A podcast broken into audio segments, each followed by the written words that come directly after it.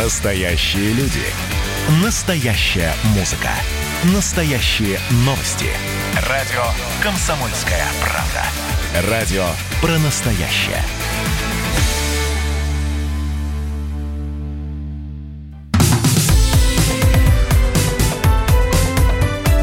Как дела, Россия? Ватсап-страна! Вы слушаете радио «Комсомольская правда». Антон Челышев у микрофона. Продолжаем говорить на главные темы дня сегодняшнего и уходящей недели. Комиссия по повторному расследованию катастрофы Ту-154. Правительство Польши утверждает, что причиной трагедии стал взрыв, а тротил якобы заложили в самолет во время его ремонта в России. Самолет президента Польши потерпел крушение 10 апреля 2010 года при заходе на посадку в аэропорту Смоленск-Северный. На борту находились 96 человек, 88 пассажиров, которые летели на траурное мероприятие в Катыни, и 8 членов экипажа. Все они погибли. Российская следственная группа назвала причиной катастрофы ошибку командира экипажа, который не ушел на запасной аэродром, несмотря на трудные метеоусловия, и не отреагировал на систему раннего предупреждения приближения к земле. Межгосударственный авиационный комитет в 2011 году, а затем и польская комиссия под руководством экс-главы МВД Ежи Миллера приняли решение о том, что причиной крушения стала посадка во время тумана. А повторное расследование катастрофы Ту-154 Леха Качинского превратилось в бесконечный фантазийный процесс, заявила официальный представитель МИД России Мария Захарова, комментируя новый доклад польской комиссии. Официальный представитель МИДа Мария Захарова на прямой связи с нашей студией. Мария Владимировна, здравствуйте. О чем в очередной раз говорит это очередное заявление Польши? Почему Варшава никак не успокоится? Вы знаете, я хочу сказать, что мы все помним, как после трагедии, страшной трагедии, российская сторона проявила, мне кажется, такую беспрецедентную не только открытость, но действительно настоящую кооперабельность, протянула по-настоящему руку дружбы и проявила взаимопонимание и поддержку, предполагая, насколько тяжело и польскому народу, и государству в целом Польша переживать эти события. И сделала все для того, чтобы расследование, весь процесс был максимально и открытым для польских коллег. И сделать все для того, чтобы никаких вопросов, а уж тем более тайны чего-то, каких-то и каких-то скрытых смыслов не осталось. И, в общем, вы помните, сколько усилий было положено? Все это шло непосредственно, практически в таком прямом эфире, для того, чтобы не было ни у кого ощущения оставшихся неразрешенных моментов или проблем. Сегодня мы видим очередную попытку придумать то, чего нет, придумать за следствие и за расследование факты. Сегодня договорились уже до тротила. Что будет завтра, никто не знает. Но я хочу сказать одно, что есть расшифровка разговора пилотов. Вот ее нужно читать всем тем, у кого появляется искушение придумать какие-то новые факты. Именно придумывать новые факты. А если нервы крепкие, то я советую действительно еще и прослушать этот самый разговор пилотов, чтобы вопросов не осталось. И я также хотела бы сказать, что российская сторона открыта к диалогу полноценному, взаимоуважительному, полноформатному, если у польской страны есть и остаются какие-либо вопросы. И так было всегда, и мы переподтверждали эту позицию многократно. Для чего нужно некоторым польским политикам заниматься тем, чем они занимаются, мы тоже все прекрасно понимаем. Мария Владимировна, как-то отвечать будем на вот это заявление? Мне кажется, мы ответили только что с вами в прямом эфире. И еще, если позволите, один вопрос. Вот в польской Легнице неизвестные украли памятник маршалу Рокоссовскому. Мы уже прокомментировали. Спасибо большое. Наше посольство уже выпустило соответствующее заявление. Угу. Спасибо. Спасибо, Мария Владимировна. Мария Захарова была на прямой связи со студией, официальный представитель российского МИДа. Продолжаем выпуск. На связи со студией независимый технический эксперт, авиаэксперт Юрий Антипов. Юрий Николаевич, здравствуйте. Ну вот, добрый день, добрый день радиослушателям. Для того, чтобы уже до конца разобраться вот в этой версии, хотя, может быть, мы совершаем ошибку, воспринимая все заявления ряда структур, к сожалению, официальных структур в Варшаве, как то, что следует, как то, что является чем-то серьезным. Можно ли в такой самолет, как Ту-154, занести взрывное устройство, спрятать его там и вот в нужный момент привести в действие? Да еще таким образом, чтобы правительственная комиссия, которая принимала самолет после ремонта, а самолет действительно ремонтировался в России, это взрывное устройство не обнаружила. Ну, смотрите, занести можно все, что угодно, в том числе и взрывное устройство. Его можно спрятать. Но в связи с тем, что заявила сейчас Польша, сразу возникает вопрос. Ребята, значит, обломки находятся у нас пока в стране. Ваша комиссия приезжала, в присутствии наших специалистов. Поляки обследовали самолет. Соответственно, если вы там что-то обнаружили, значит, должны быть составлены соответствующие акты, акты по смыву образцов, акты обнаружения каких-то дефектов, под которыми должны подписаться, по крайней мере, наши специалисты, которые присутствовали при осмотре этих обломков.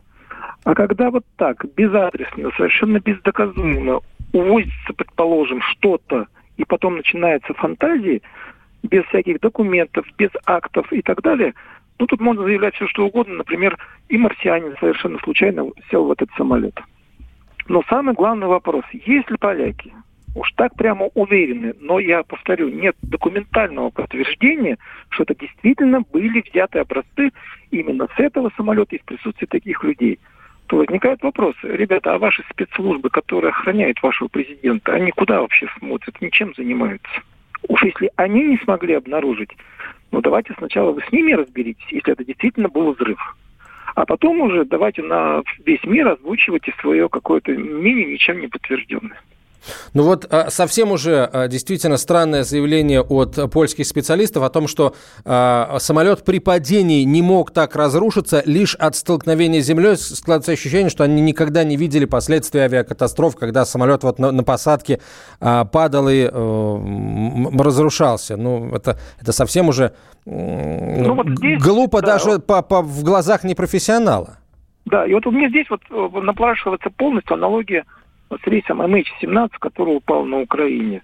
Перед началом расследования голландцы сами через СМИ объявили на весь мир, что у них нет опыта расследования данных катастроф, что у них нет специалистов именно по расследованию такого рода ЧП.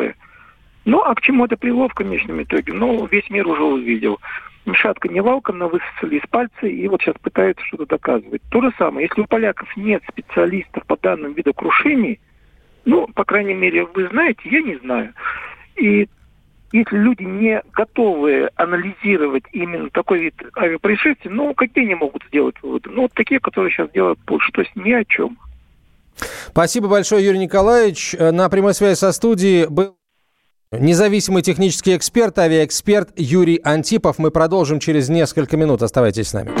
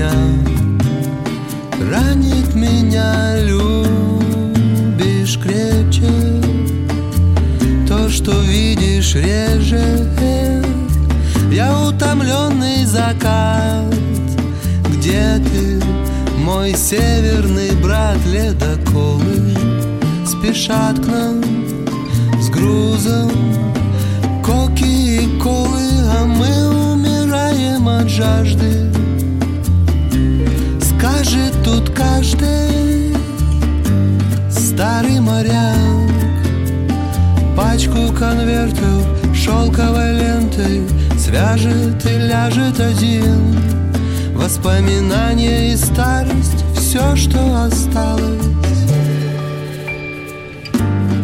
нашем порту чайки ловили хлеб на лету, а я смотрел на флаги, глотая из фляги, шевельнуться не смея, так нежно пьянее. Я не смогу, я не сумею, я сорвусь и останусь с нею. Sorry, sorry that I so said away, sorry,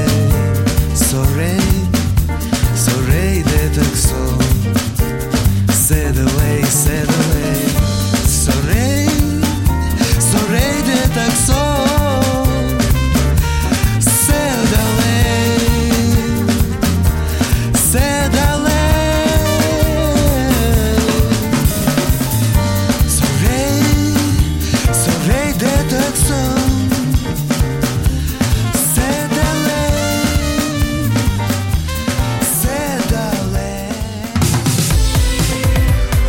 Как дела, Россия? Ватсап-страна! Это «Комсомольская правда». Продолжаем говорить на главные темы дня сегодняшнего. Российское правительство решило снизить размер первоначального взноса по программе льготной ипотеки, позволяющей взять жилищный кредит на новостройки под 6,5% годовых, с 20 до 15% от стоимости жилья. Об этом сообщают источники издания РБК. По их данным, объявить об этом планируют в понедельник. О запуске программы льготной ипотеки под 6,5% Владимир Путин объявил в апреле. Это одна из мер поддержки рынка в период кризиса. Программа распространяется на кредиты, выданные с 16 апреля по 1 ноября 2020 года на покупку жилья в новостройках. Сначала первый взнос по таким кредитам был установлен в размере не менее 20%. Лимиты по сумме кредитов в Москве, Петербурге, Московской и Ленинградской областях составляли 8 миллионов рублей, в остальных регионах 3 миллиона рублей. В июле лимиты были повышены с 8 до 12 миллионов рублей в столичных регионах и с 3 до 6 миллионов рублей в остальных регионах Российской Федерации. На прямую связь со студией выходит вице-президент гильдии риэлторов России Константин Апрелев. Константин Николаевич, здравствуйте. Здравствуйте. Насколько успешной выглядит сейчас эта программа? Каким спросом пользуется льготная ипотека? Ну, если мы говорим о новостройках по льготной ипотеке, да, именно они. Про нее, да? Ну, безусловно, это интересный продукт, который востребован. По сути, это один из немногих, скажем так, продуктов, который позволил сохранить объемы строительства в России вот на том уровне, на котором они сейчас находятся. И, по сути, это продукт не столько в поддержку населения, сколько в поддержку платежеспособного спроса именно на первичном рынке, для того, чтобы строительная отрасль сохранила свои объемы. Ну, а сколько людей воспользовалось, мне кажется, что, в принципе, в сегодняшней ситуации ипотечные кредиты могут позволить себе очень немногие. По нашим оценкам, только треть людей, кто до кризиса, до карантина мог себе позволить взять ипотеку, сохранили такие намерения взять ипотеку. Спасибо. А если действительно снизить первоначальный взнос с 20 до 15%, на что это повлияет реально? То есть действительно ли эта дельта в 5% увеличит серьезное количество людей, которые будут способны взять ипотеку? Мне кажется, серьезно вряд ли это увеличит количество людей.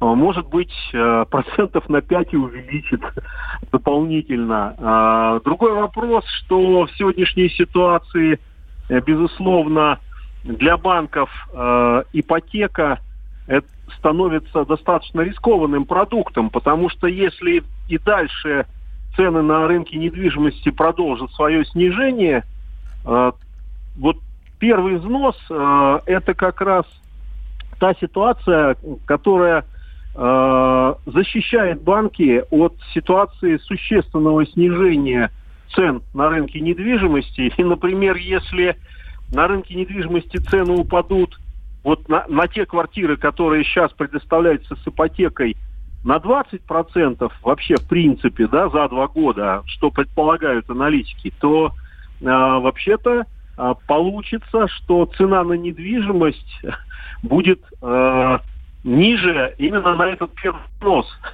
И в этом случае, в общем-то, заемщик, который приобретал квартиру, может от нее отказаться в принципе, потому что он свой первый взнос точно в этой ситуации уже не вернет. Константин Николаевич, насколько эта мера поддержала рынок, первичный рынок жилья вот именно в период пандемии? Кажется, как раз я и говорю, что примерно на 5, может быть, на 10% по отношению к существующему. Но в масштабах страны это довольно большая цифра. Ну, знаете, наверное, большая, но в сегодняшних условиях объемы, в принципе, ипотеки сократились в 3 раза в стране. Поэтому 10% от существующих, оставшихся на рынке 30, это не так много. Но хотя, на самом деле, наверное, какая-то часть населения сможет этим воспользоваться. Прежде всего, это сотрудники госкорпораций, которые сохранили и сохраняют свои рабочие места. И тот бизнес, который в пандемию не сократился и смог устоять. Спасибо, Константин Николаевич. На прямой связи со студией был вице-президент гильдии риэлторов России Константин Апрелев. Как дела, Россия? Ватсап-страна. Георгий Бофт. Политолог, журналист, магистр Колумбийского университета, обладатель премии «Золотое перо России» и ведущий радио «Комсомольская правда». Авторскую программу Георгия Георгиевича «Бофт знает». Слушайте каждый четверг в 17:00 по московскому времени. А что такое деньги по сравнению с большой геополитикой? Мы денег тут не считаем.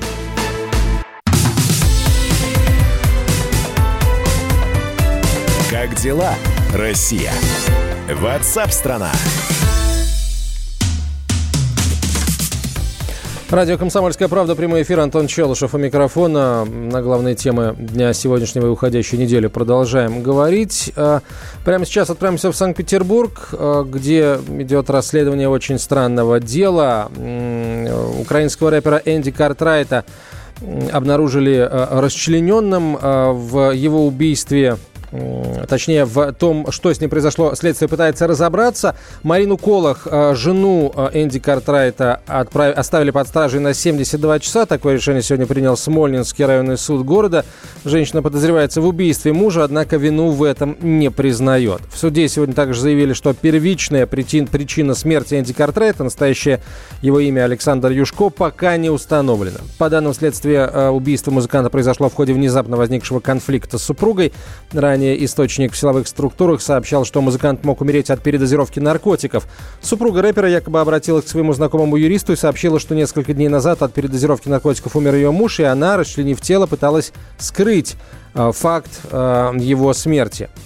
На сайте «Комсомольской правды» прямо сейчас можно прочитать материал о том, какой была и что скрывала жена Энди Картрайта, которую обвинили в его убийстве. Следствие уверено в том, что девушка расправилась со своим мужем гражданским. Все подробности, которые есть к этому моменту, собраны в этом материале. Известно о том, что 36-летняя Марина Кохал жила в Барнауле, в Алтайском крае. Там она окончила университет, филологический факультет, работала в местной газете. В сети до сих пор можно найти ее статьи о наводнении и смертях от удара током. Ее мама работала преподавателем английского языка в местной гимназии. На прямую связь со студией выходит корреспондент «Комсомольской правды» в Санкт-Петербурге Роман Лялин. Роман, здравствуйте. Невероятно запутанная история. Что известно к этой минуте? Да, здравствуйте. В этой истории до сих пор не могут разобраться ни следователь, ни адвокат. Супруга до сих пор стоит на своем о том, что она не убивала своего мужа, хотя в некоторых источниках появилась версия о том, что она все-таки признала вину. Нет, она категорически ее отрицает. По словам адвоката, отрицала и отрицать будет дальше. По словам супруги, она пришла домой, заметила мужа мертвым. Рядом с ним лежал шприц. И она решила расчленить его тело, чтобы мужа не запомнили как наркомана. То есть она не хотела бесславной смерти для него, по ее словам. Она сделала это из-за большой любви. Вот она расчленила тело, на следующий день об этом сообщила своей матери, которая живет с ней в момент вот этого жестокого действия.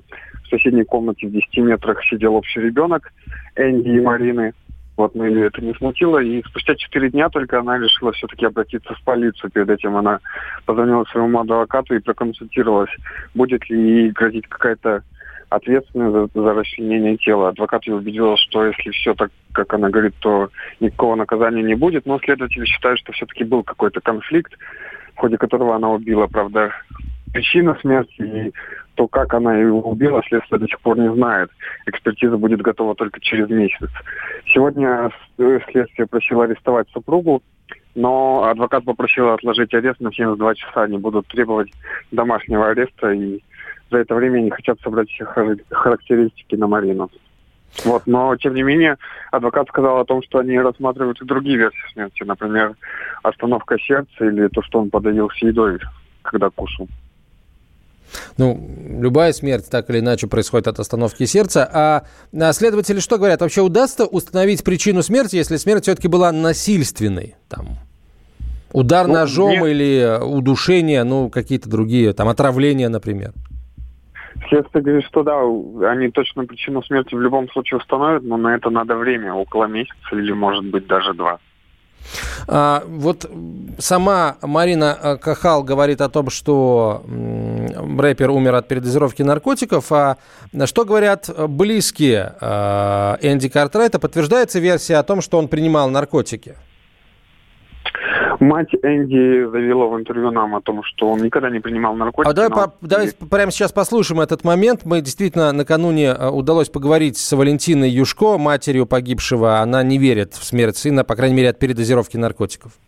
Он не принимал наркотики, это однозначно. Может, выпил где-то там, я не знаю. Его жена могла что-то с ним сделать? А кто еще мог? Кто-то был еще в квартире? Была. Может, кто-то помогал? Мать могла помогать, наверное. Может, еще кто-то был? Я думаю, что она бы сама не справилась. Я не знаю.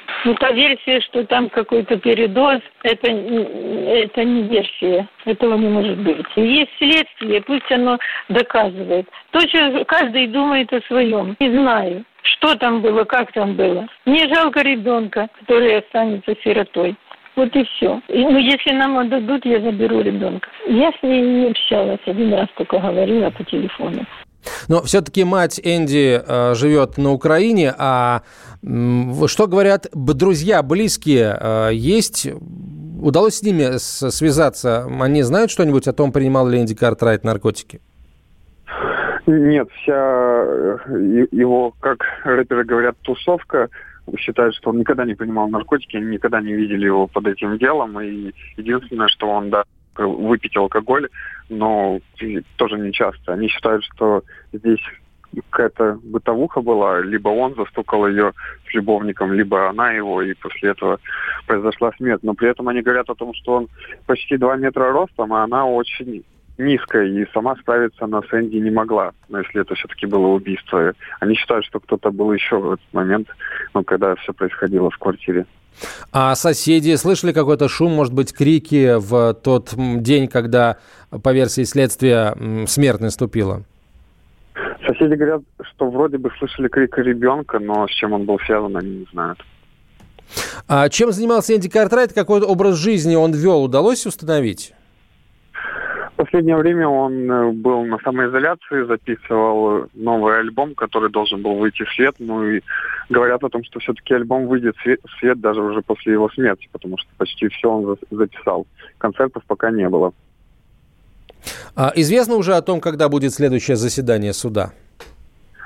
Да, следующее заседание суда будет в понедельник в 4 часа дня, и тогда уже должны точно решить, арестовать ее или отправить под домашний арест все-таки. А все это время она находится дома с ребенком или она в изоляции? Нет, ребенок находится с ее мамой, то есть со своей бабушкой. Она находится в изоляторе временного содержания вместе с сотрудниками полиции, то есть под их присмотром. Она еще будет до понедельника. Спасибо, Роман. Корреспондент «Комсомольской правды» в Санкт-Петербурге Роман Лялин был на прямой связи со студией. Для тех, кто ничего не знает о творчестве Энди Картрайта, предлагаю послушать отрывок одной из его композиций. везде. Иногда все вокруг жалится, иногда изнутри освобождается минотавр. Мимо баров, баннеров, витрин и давок, мира скидок, цифр и правил, интриг и штрафов. Быстрым шагом, хотя себе стафов, свитер не прятал. И город будто таинственный кратер с видом на шаттл. Пропаганда будто скрытый 25-й кадр. Летят на падале глаза, будто опять декабрь. Прервемся сейчас на короткую рекламу. В 15:47 поговорим о том, что завтра в России отметят 90-летие воздушно-десантных войск.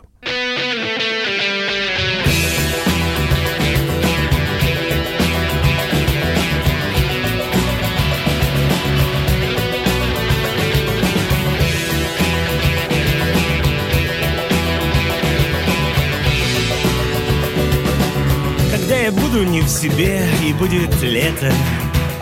Я вдруг исчезну, ни ответа, ни привета.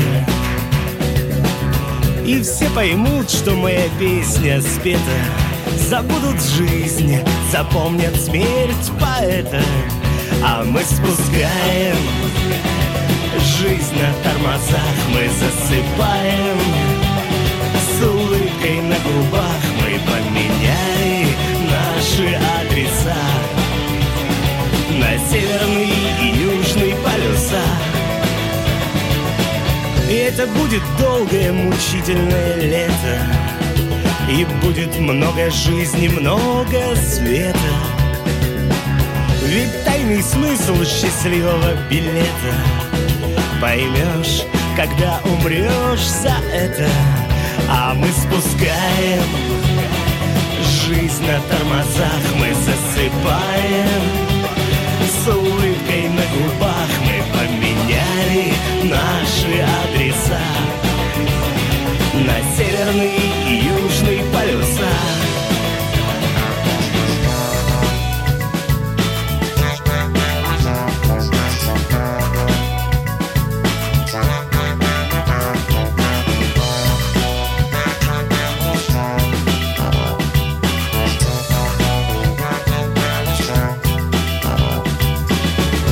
Все прошло, и никто не заметил, никто не вспомнил 2003.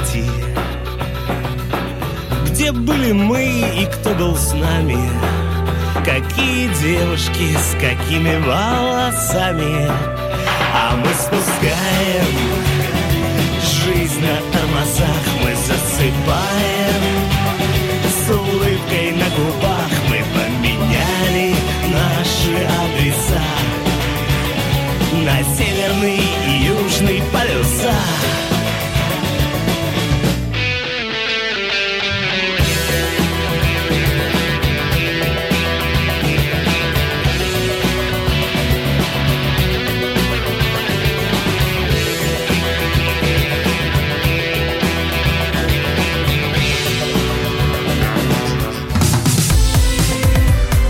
Как дела, Россия?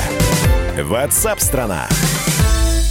Завтра в России отметят 90-летие воздушно-десантных войск. Военнослужащие ВДВ в настоящее время способны решать задачи любой сложности, убежден министр обороны России генерал армии Сергей Шойгу. Об этом он заявил сегодня в Алабине на военно-спортивном празднике по случаю предстоящего юбилея войск дяди Васи.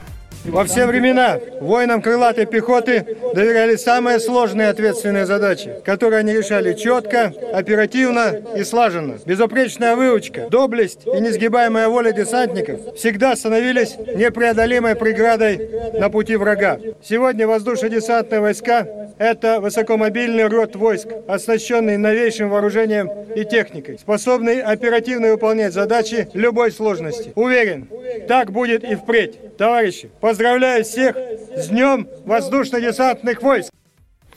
Министр обороны России Сергей Шойгу. На прямую связь со студией выходит военный обозреватель «Комсомольской правды» Виктор Баранец. Виктор Николаевич, здравствуйте. В каком состоянии сейчас ВДВ? Это все еще элита армии? Да, безусловно, тут можно говорить безо всякой натяжки. И вот тот девиз, который был утвержден еще в годы, когда ВДВ только развивалась, никто кроме нас, он остается не словами, а делами. Сегодня трудно придумать для ВДВ такую задачу, которую бы воздушно-десантные войска не выполнили. Ну, если понадобится высадиться на Луне, они это сделают. Им надо только отдать приказ. А что сейчас на вооружении воздушно-десантных войск? И вот есть ли какие-то новинки? Да, безусловно, есть. Это и новые боевые машины десанта. Это и новый вертолет десантный, который сейчас будет поступать в войска. Это и стрелковое оружие. Ну и кроме того же, не забывайте, десант – это такой род войск, который не прыгает из неба только с автоматом или пулеметом. Десант способен выбрасывать и пушки, и боевые машины. И вы знаете, недавно проводились учения, и снова... Ведь никто, ни один род войск не способен делать так, чтобы экипаж вместе с боевой машиной с поднебесья прыгнул на землю, завелся и пошел в атаку. Это делается только лишь в воздушно-десантных войсках.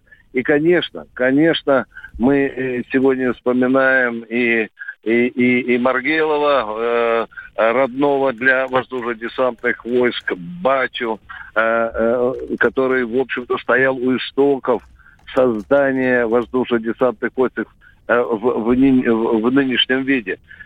Сегодня нельзя же забывать, что воздушно-десантные войска – это резерв верховного главнокомандующего, а в резерве не могут находиться войска, которые могут подвести и Россию, и президента Верховного Главнокомандующего. Сегодня воздушно-десантные войска, как, собственно, все вооруженные силы, находятся на стадии перевооружения. Нового вооружения уже в десантных войсках больше 60%. Года через 3 будет уже больше 70%. И вы знаете, меня очень радует вот сейчас, когда говорят о призыве в армию, и уже традиционно вот пацаны, которые приходят в военкоматы для того, чтобы пойти отслужить Родине, они из 10, вы не поверите, 8 просятся воздушно-десантные войска. Это очень большой показатель, и это очень о многом говорит. И если мы иногда и произносим слово «элита» российской армии, то, конечно, элитой номер один, я бы сказал, конечно, являются воздушно-десантные войска. Спасибо, Виктор Николаевич. Виктор Баранец, военный обозреватель «Комсомольской правды», был на прямой связи со студией. «Комсомольская правда», прямой эфир. Оставайтесь с нами.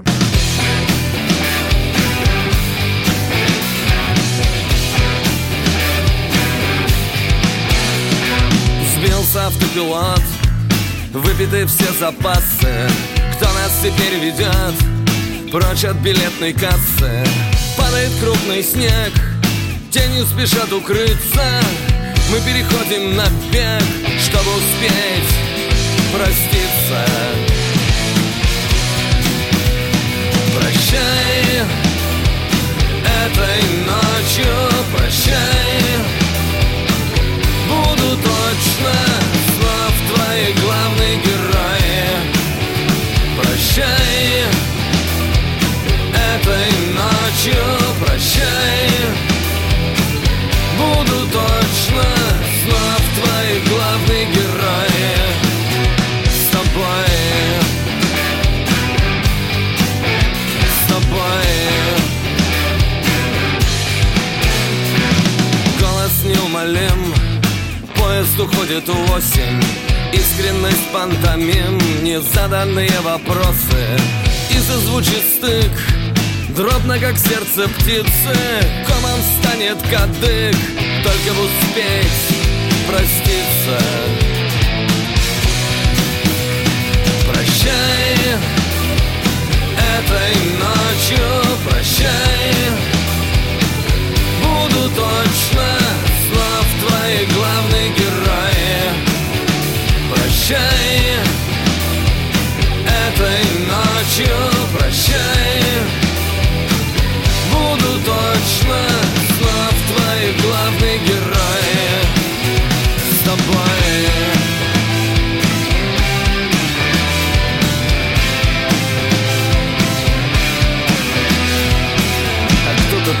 тебе улыбнется и шепотом, как будто невзначай, услышишь, все еще вернется. Ну а пока прощай этой ночью, прощай. Буду точно слов твои главные герои. Прощай этой ночью, прощай. Буду точно слов твоих главных героев. С тобой, с тобой. Слов твоих главных героев. С тобой.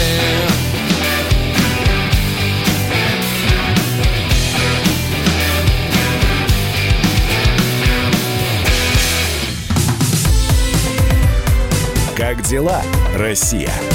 WhatsApp страна.